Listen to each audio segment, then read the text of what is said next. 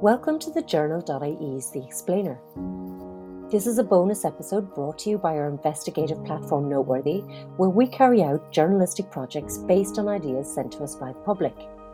I'm Susan Daly, and over the past few months at Noteworthy, we joined forces with the Journal to work on an extensive project which found the traveller children face shocking obstacles in every aspect of life that we examined, from health to housing, from education to the justice system, and that investigation was led by our reporter Maria Delaney and the journal's Michelle Hennessy.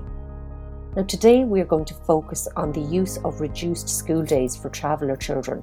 This was something the investigation team revealed is happening on a routine basis. I'm joined by Maria, who was immersed in this investigation since July, as well as Anne Marie Quilligan, who is a social care worker for the Tipperary Rural Traveller Project. Maria and Anne Marie, thanks so much for joining us today. Our investigation found the travellers were being put on reduced school days with the agreement of schools, but not necessarily the agreement of the guardians or input from the students themselves. Maria, can you explain what that means in practice? Yeah, so reduced school days, they're arrangements where students arrive after the usual start time or leave before the end of the school day. And there's also reduced timetables, which is where the student wouldn't attend for the full timetable. So it goes from, say, a lot of people maybe would have Irish exemptions to um, people maybe not doing the full leaving cert schedule. So they wouldn't do six subjects, they might do four subjects, which would obviously limit their ability to go on to third level college. So, um, it, yeah, it varies from pupil to pupil. And as you're saying, it is with the permission of the school, but it's not always. Um, in agreement with parents. And there was research done two years ago which found that one in four children with an intellectual disability are being put on short school days. Yeah, so I suppose what we found was, and uh, we'll talk about it later, but there isn't really any data being done on this at the moment, but that travellers were being routinely put on reduced school days around the country from advocates that we spoke to. Anne Marie, so you're working with traveller students in particular, but you're very aware of the issue of reduced school days. What's your experience of why students in general are being put on them? There is a place for the use of reduced school hours. You know, there there is a place. That's why I suppose um, th- that process was was introduced. So normally um, that is introduced to support a child that might find it overwhelming to do a full day in the school. But for, for my experience, overwhelmingly working with traveller students, I can't describe it as anything other than institutional and structural racism. So I, a lot of the families that I have engaged with or schools that I would engage with, I have engaged because the parents have asked me to engage. Um, so I would meet, and it's not all, and I have to I have to stress that it, it wouldn't be all principals and teachers, but I do work with the most uh, vulnerable uh, families or let's say children within the education system, and a lot of the time. The uh, reduced timetable is introduced uh, for students without any consultation with the parents or any consultation with the child. So the child is completely uh, invisible in this and when the children are put on a reduced timetable, there is it's supposed to last for maybe six weeks and it's reviewed, but always with the intention that the child uh, goes back to full time education and does a full day in school. But what I have been finding is that traveller children are being put on a reduced timetable from uh, first year straight on until leaving cert until they complete school. Now, there are also challenges within the community. So, where I am working with some children and trying to encourage them to go back into school on full days. And their response to me is, Marie, if you put us back in, we're going to leave school. So, it's very complex, um, but it is generational and it is following the children from academic year to academic year uh, without any plan or um, engagement for the child to go back to a full day. So the use of reduced hours can be of advantage if it's a short term, it's within a really specific plan, there's a reason for it, it's building them back up to getting into place. But what you're saying is that in the situations you've seen with traveller children, first of all, it's being used simply because label traveller versus any specific need. And rather than being exceptional use, it's becoming the status quo. It's just it seems to be in some schools it seems to be practiced. So um, for example one one mother contacted me and her child had uh, just started in first year in school and um, he was being sent home every day at 11 o'clock. Now this school did not have an opportunity to get to know the child and the, the needs of the child and when I engaged with the school, um, the the the principal's um, attitude was uh, the child has no interest in school. Um, he went on to tell me that uh, travellers leave school, traveller boys leave school early to go working with their their fathers. And I, I have to stress this was coming from a principal that was working with children from a site where there was hundred percent unemployment. So, like, I the children were, you know, where are these jobs that he was saying the children were leaving school for? And as well, I suppose there is the issue he was saying, oh, the girls don't have any interest in education because they, they want to leave school and get married. And like, you know, this is Ireland 2021. I suppose um, I, I, he said no interest in employment and education, to just want to get married. Married women can work you know i and it's just uh, but he was wasn't willing to to hear that um, and you know the the last segregated school in for traveller traveller children in Ireland closed down in 2018 and I really feel that the overuse of reduced timetables for traveller children um, is just another form of segregation. You know, I, I work with colleagues like so. I I'm I'm 41, and I work with uh, colleagues um, so while my experience in education was a very positive one, I work with traveller colleagues that were at the same age as me and that were um, stripped and washed in school and deloused. You know, uh, there's no acknowledgement or there's no recognition of the trauma that was experienced by an awful lot of traveller parents within the education system, where they were not allowed to uh, play with uh, non-traveller children. There were white lines drawn down the centre of yards, and there was no mixing or integration within the schools. So um, for me, it's like I there's this assumption that travelers don't value education and travelers don't value mainstream education, but there's very little acknowledgement that travelers were never really valued within the education system, welcomed or wanted. The intergenerational aspect is particularly hard to hear there, Anne Marie, and shows the need for advocates like yourself when so many parents are coming from a place of trauma and a relationship with the education system that is tainted by their own experiences for sure. And maria you've been listening to a lot of workers in this area and they would absolutely back up anne marie is saying. Isn't that right? Yeah like the just everything during this investigation like every every topic i looked at every everything i looked at was just so shocking. And i suppose the use of reduced school days was certainly one of them. And i suppose to give it some context, um, like education is already a major issue in the traveller community. And as Anne Marie was saying, like it's a historic issue, it goes back generations.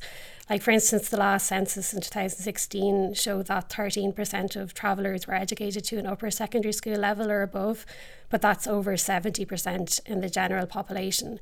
And, and that's just one of the stark statistics that I would have come across from everything from education to health. Like, it's just so um, upsetting, I suppose, when, you're talking to um, education workers and health workers about what traveller children are facing on a day to day basis.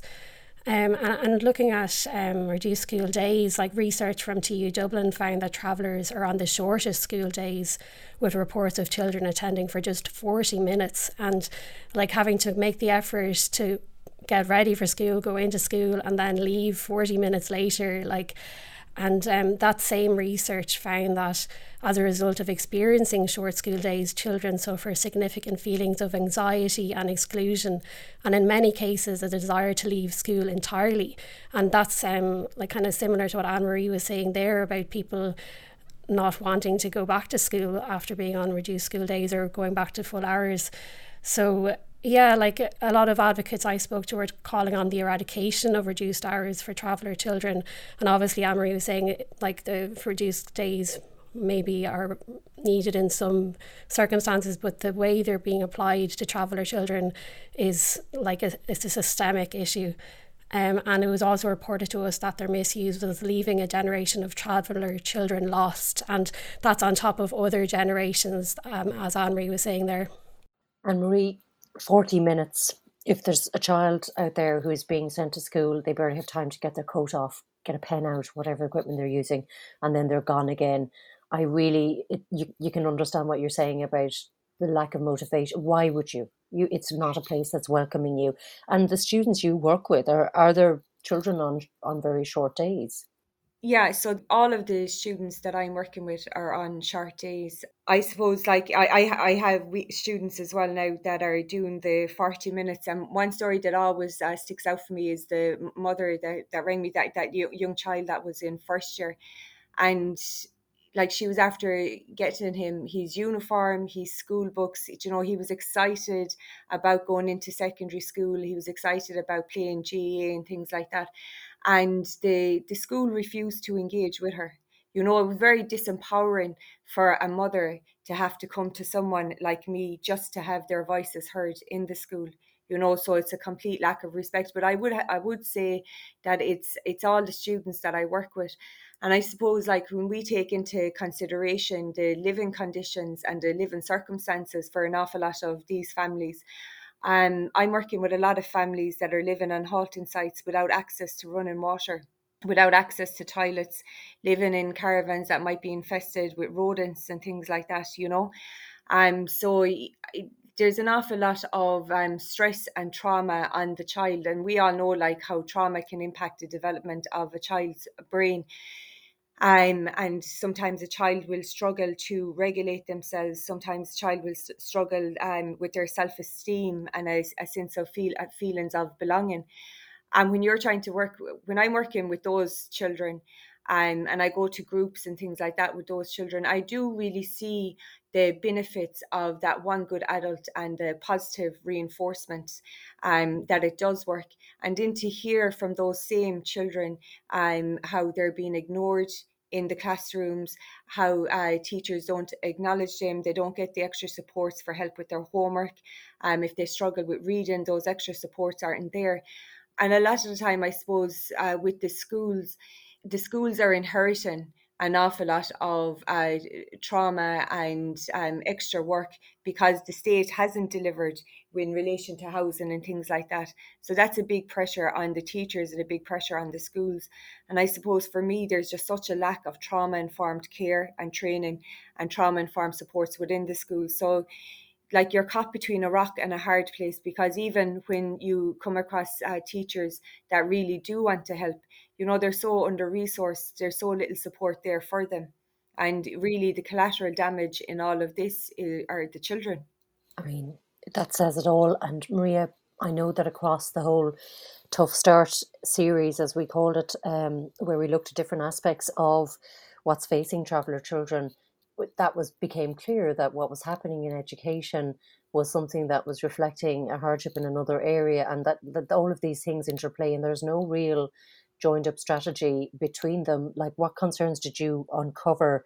Obviously there's the concern about travelers missing out on education and everything that will bring to their future life but how does that interact with everything else that's going on for them yeah, like Anne Marie was saying there, like childhood trauma came up a lot, and just the lack of addressing this in schools or taking into account that children might be coming from halting sites or mightn't have running water. Or, and I suppose one of the big issues that we found kind of across all areas, but in particular in education, is just the the reduction in resources after austerity. So, austerity resulted in an over 85% cut to traveller education funding, and um, a lot of resources were cut, and, and dedicated teachers were cut. So, and that's obviously similar across other um, areas as well. But um, with education, like it is particularly seen when there isn't the resources to perhaps give time to people that would have this childhood trauma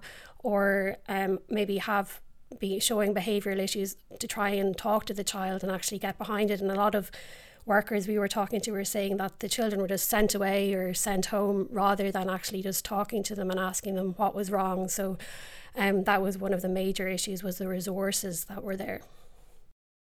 And, Anne Marie, you're working with many schools in the Munster area. You mentioned resourcing as well. That is obviously an issue when it comes to, to reduced errors. Yeah, so I'm a lot of the time what I see is traveller children that are coming from primary school into secondary that might be dyslexic and would not have got that assessment because the school's uh, budget is so limited. To my knowledge, I the majority of schools that can only put forward two students a year for those assessments without without the proper assessments we know as well with CAMHS and stuff like that resources and things are so limited but without the proper assessments a child really can't get the the proper supports. And there has to be a wraparound support put in around a child to to meet their specific needs within the education system. But um, because those supports are not there it seems to be that the easiest thing is just to not have the child in the school. And i suppose i'm um, for when we speak about reduced timetables, if a child is put on a reduced timetable, it's supposed to be recorded and documented, and that information is supposed to be logged with the Department of Education. But what we're actually seeing are these children are going into school, but the education welfare officer is not being informed that the children are leaving school early. So the children are being marked present in school. And in relation to resources as well, um, during um, COVID, I went in to support a group of traveller children that were doing the leave Cert, um, only to find out that these children were being given colouring pictures. That was just last year. You know, I'm in geography, they were being given uh, word searches and set at the back of the classroom, no engagement with the teacher. I had one young girl, I'm, and I was just saying to her, you know, when you have a question in class, you, you, you put your hand up and you ask the teacher, you try and engage with the teacher and working with the child and biz, building a positive relationship. And she got a, a, list of questions from her teacher one day and she put her hand up and she was saying, Miss, I, I don't understand this question. And the teacher's response to the child was, That's not my problem, is it? And she said to me, She said, I will never again, she said, put my hand up in class. I mean, we can talk about lack of resources, and I know we're trying to say here that there are a lot of people who'd really be willing to work with the challenges that traveller children face. But there is also, we have to acknowledge what isn't even an elephant in the room here. If you have someone who feels it's okay to talk to a child like that, you had your own experience, even kind of from the top down, um, with one particular principal. I'm sure it's only one of many stories, but it, it really shocked me when I when I heard it, and I think it illustrates a lot around what we have to look at in terms of attitudes towards travellers um, and traveller children in general? Yeah, I suppose um, there was a study done in 2017 in relation to um, the attitudes uh, t- towards travellers here in Ireland and the statistics in that were overwhelming where like all it was all over 80% or 90% of the, the, the research participants and i think there was a thousand research participants in it. But for the most part 80 90% did not want travelers as family members did not want to work with travelers did not want travelers as uh, neighbors so we can't deny that there is racism we can't deny that there is prejudice you know and it's very it's very blatant as well. And an awful lot uh, wouldn't try and hide that but the, the children are experiencing it. And for the most part i can understand a lot as well where the, the parents are coming from. It is difficult uh, when you're trying to engage with a family and parents and you know you're saying about the importance of education and the children need to go into school they need to get their education when you're working with a community that 11% of us die by suicide, um, when we're working with children that are bawling, crying, uh, their faces red and flushed, uh, their eyes filled with tears, and they're begging their parents not to put them into school. They're begging, you know, that that's real, real fear. And I suppose Dr. Maria Quinlan uh, did a recent report in Out of the Shadows, and in that report, like she said, um, for rather than the parents and the children feeling a strong sense of belonging, they feel excluded. You know, so we have young children that are telling us that they're frightened going into school. We have young children telling us that the teachers don't like them. You know, I don't know uh, how an adult can make a child feel that way and not be aware that they're making a child feel that way. But I um I listened to Dr. Jane Mulcahy speaking recently, and a, a quote that really stood out for me that she mentioned was uh, dysregulated adults cannot regulate a dysregulated child. Um, Anne Marie, I think what you've described there is just we are looking at an emergency situation, and I think that I can understand your sense that there's an emergency measure needed there. And Maria, you know, that's a very stark portrait that we have there of the immediate impact and then the impact that's going to be on those children's future and their children's future as, as we've seen in the past too. Um, like as part of this series, one of the things that we kind of need to look at then is surely this is being recognized as an emergency in the places where something can be done about it. So the Department of Education and so on. Um, but what you're actually finding is that we're not even on the road to charting how bad an emergency is there. There's a lack of data. There's a lack of monitoring of the reduced school days. What like why is this an issue at all? Yeah, like that was one of the things we wanted to find was how many traveller children are on reduced school days. And I suppose it's important um, to have data behind any of these policies because to, you have to show like who's being impacted and like our traveller children are being impacted like obviously from we were speaking to education workers around Ireland and they are like the most travellers they worked with were on reduced school days but there's actually no data to back that up so there's no official Department of Education data so we asked um, freedom of information requests, press requests, and the answer from the department was that they do not have any data on the usage of reduced school days, hours, or timetables on travellers. And like that has been an issue across multiple areas we looked at, not only education, obviously health, justice, housing. And um, it's a thing called an ethnic identifier that almost all travellers I spoke to were calling for across areas because it's needed, this data is needed to show just the impact that these policies are having on travellers. And um, I suppose one of the things that is changing is that the department hopes to correct this with the implementation of new guidelines. So there was new guidelines on reduced school days announced last month, and they're coming into force in January. And according to the department, um, the, this will ensure re- robust data collection, which the department envisages will include traveller ethnicity. And, and we actually had to ask them three times if it would include traveller ethnicity, and eventually they said that they envisage it would from January, um, this data will be collected. Um, the monitoring of reduced school days will be done by TUSLA, and um, the schools will have to speak to parents and ensure that they're on board with it and that they inform TUSLA if people are being put on reduced school days. So there is new guidelines being put in place on this. So hopefully there will be an improvement in the future, though advocates were wary of this because um, they were just worried about if without robust monitoring if there would be change on the ground. Interesting because I hesitate to use the word envisaged again, but we might as well employ the department's word, Anne Marie. Um, these new guidelines on the use of reduced school, school days were apparently issued to schools by Minister for Education Norma Foley last month. Um, but do you envisage that there'll be enough, Anne Marie? No, I, I wouldn't have um, confidence in that. And I actually um, attended a webinar that was discussing that. And I thought it was uh, very weak. Like, my biggest struggle is um, our children are on reduced timetables and it's not being recorded. And how how will the department of education ensure that the schools are recording it? These children are invisible you know like i understand with TUSLA we're all aware as well that TUSLA are uh, TUSLA staff are overworked and under resourced uh, also. Do you know? So i don't know who's going to who's going to ensure that these children are recorded and documented. Like if they they can't collect the data or the statistics if it's not recorded. And like i i, I don't know i just don't, i don't have faith in that like and to be quite honest with you i know maybe i know we need research and i know we need um we need uh, research studies and things like that but we need action now. The children need action now. They haven't time to wait another three or four years for a research report to to be published.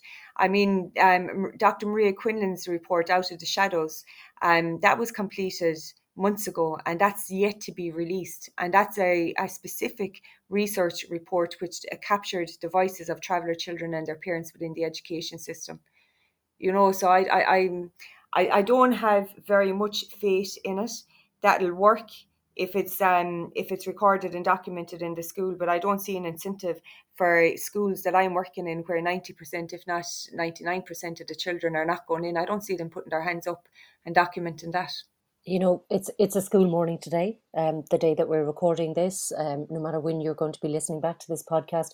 And i'm thinking about these children who are going to school, not going to school, made feel unwelcome going into school and talking about the action that you mentioned there. And marie maria did you come on it come across anything that is active that are projects that are working on the ground? Yeah there's a pilot um, being rolled out at the moment until the end of the year. Um, it's the supporting traveller and roma project or star project.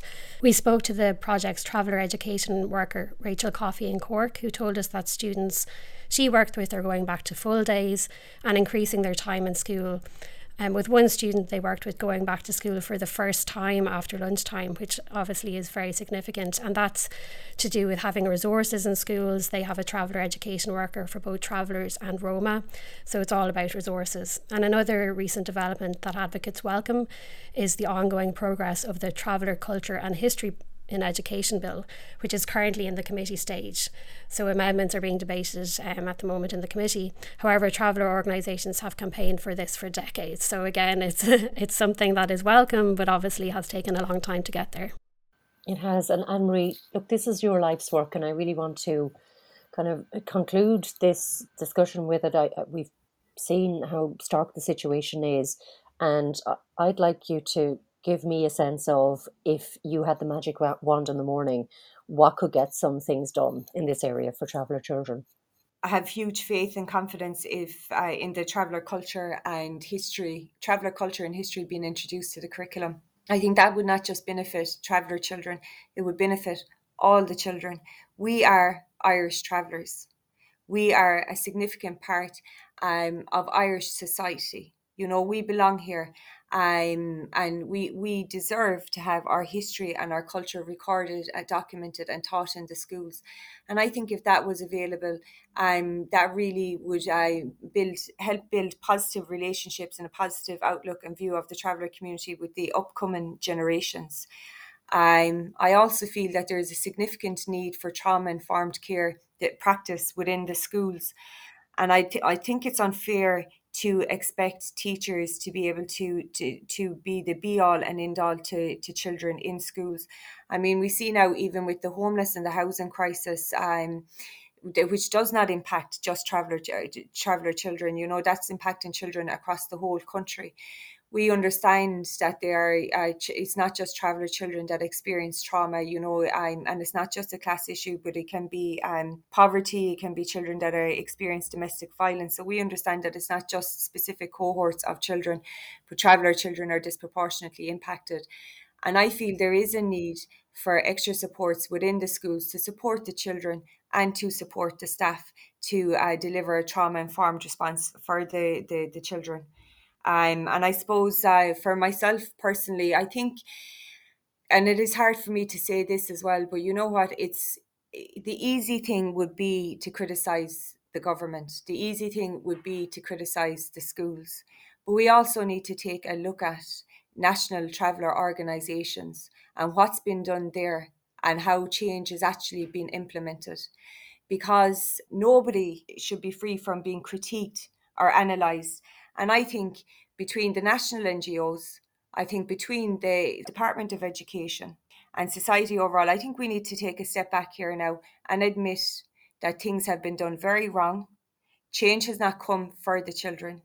This is not a case of pointing the finger of blame, but people need to be able to start having honest conversations and the change needs to come from there. So whatever has been happening with the past 10 years, the past 20 years, but this has actually been going on since 1960, has not been working. And the way I look at it is that the onus of responsibility then is being placed on the child and on the family. The teachers are not being supported, and there are people working in departments of education and NGOs that really need to start earning their money. That is very well said, Anne Marie, and it brings us back to the fact that the sharpest end of the wedge here is resting on the most vulnerable, the children and their parents. And you know, I'd hope that the efforts by advocates like yourself and all the people doing sterling work in this area will be matched at some point by changing policy, implementation, resources, and efforts from everyone involved. I just want to thank you for your work on this and for helping so much with this series as well. And to Maria and, of course, Michelle Hennessy for their sterling work over the past few months on the Tough Start series. And thanks to you for listening to us on this bonus episode of The Explainer, brought to you by Noteworthy.ie. It was produced by Laura Byrne. If you want to learn more about our work at Noteworthy and how we source our stories from you, our readers and listeners, head over to our site at noteworthy.ie and you can sign up there as well to our newsletter, and that will give you a great insider look at our latest investigations. You can get that by visiting noteworthy.ie forward slash newsletter. Thank you for having us and see you next time with our next investigation.